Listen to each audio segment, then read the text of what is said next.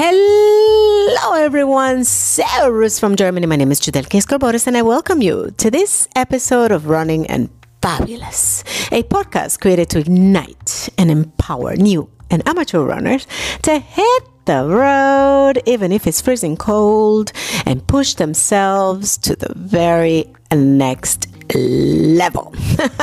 Good morning to you all.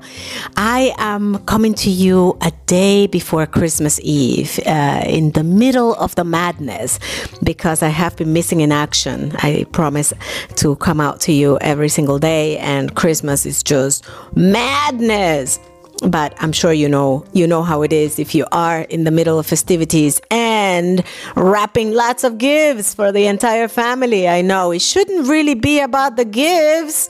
It really should be about the celebration and the coming together. But you know, unfortunately, that's the society and the culture that we're in. And uh, if you have to make a Christmas uh, wish list, I hope that you put a few races in there, like uh, for next year. Yeah. when I was asked, I told the entire family, I said, all I want for Christmas is entry to the Frankfurt Marathon, an entry to the Frankfurt Marathon. yes, my friends, that is my goal for next year. I would like to run Frankfurt. Uh, one marathon a year uh, doesn't hurt anybody uh, who has trained for it at the very least. And speaking of training, I actually came on to talk to you about a scare that I had last summer. Uh, during my my training season for Berlin. Yeah, I trained last summer. Uh, I think it was a, either a ten week or a yeah, it was about 10 weeks training for the for the Berlin Marathon that happened in September.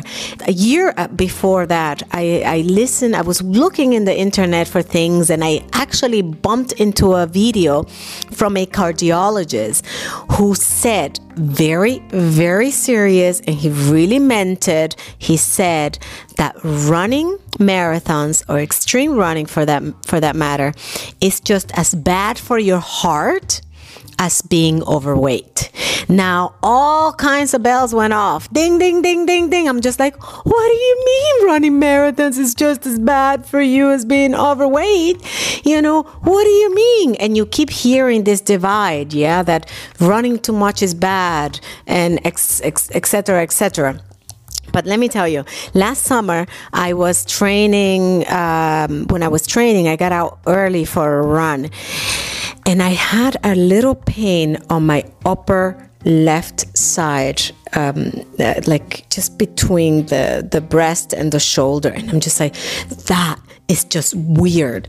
I'm just like, what's going on? And immediately that video that I watched came to my head and I'm thinking, oh my God, of course, what are you to do? You know, the, the minute that you, you hear something bad, it's in your head. Suddenly you have some sort of signal that says, maybe there is something wrong. Well, maybe there actually isn't. And then suddenly you're like putting yourself on a, a you know, on the deathbed immediately. I'm just like, oh my God, my children. my first thing is like, I can't leave my children without their mother. So basically, I um I I did run. I, I that day I actually ran 17 kilometers, um, because I just said I'm just gonna keep hearing my body and seeing if it really, you know, if breathing hurts or anything like that. I went really slow. I mean, I did my run. It was kind of stubborn of me, but I did do it. I didn't quit the thing, and uh, I actually uh, eventually the pain kind of dissipated, you know. I kept stretching the shoulder and I'm thinking, you know, maybe it was just a pulled muscle or something, some tightened muscle of some sort because, uh, you know, when you're training for a marathon, it, it is kind of um, strenuous and you have to take certain precautions with both. Um, stretching and nutrition anyway so the point is is that I went ahead and immediately I called uh, I called a sports medicine center here and I said it's about time I get myself checked because I have been running since 2012 and I've never done one of those stress tests or gone to sports medicine because I'm just like oh I'll just listen to my body you know? Very sort of like I don't want to stress over this. I want to enjoy my my run run and things like that. But the combination of having that kind of little pain on the upper upper left side of my chest, and you know, hearing the cardiologist talk about how that's bad for your heart, just really made me go to the sports medicine center, and um, and I got tested. I came out with flying colors. I was so excited. You know, they did a sonogram on my heart, and they checked. Uh, the, the doctor was able to see everything clearly, and everything was just pumping awesome. And I'm just like, yeah, I can give a gas in Berlin now because I don't have to worry about my heart. Everything is great. Then they also did a stress test. So basically, they put me on a bike and they just uh, kept stressing the life out of me uh, to see when my heart was going to give out. And in the end, my muscles kind of gave out because I did the tre- stress test on a Tuesday, and the previous Sunday I had run, I don't know, 30 kilometers and biked another 15 or something like this. And uh, obviously, my muscles were a little bit tired for a stress test, but I did make it to a very, very high level, and I was very happy about that. So, overall, you know, I came out of there, I'm like, oh, I'm a healthy mama. I'm liking this. and I actually, the most important thing that came out of this was that I actually talked to the cardiologist about my concern.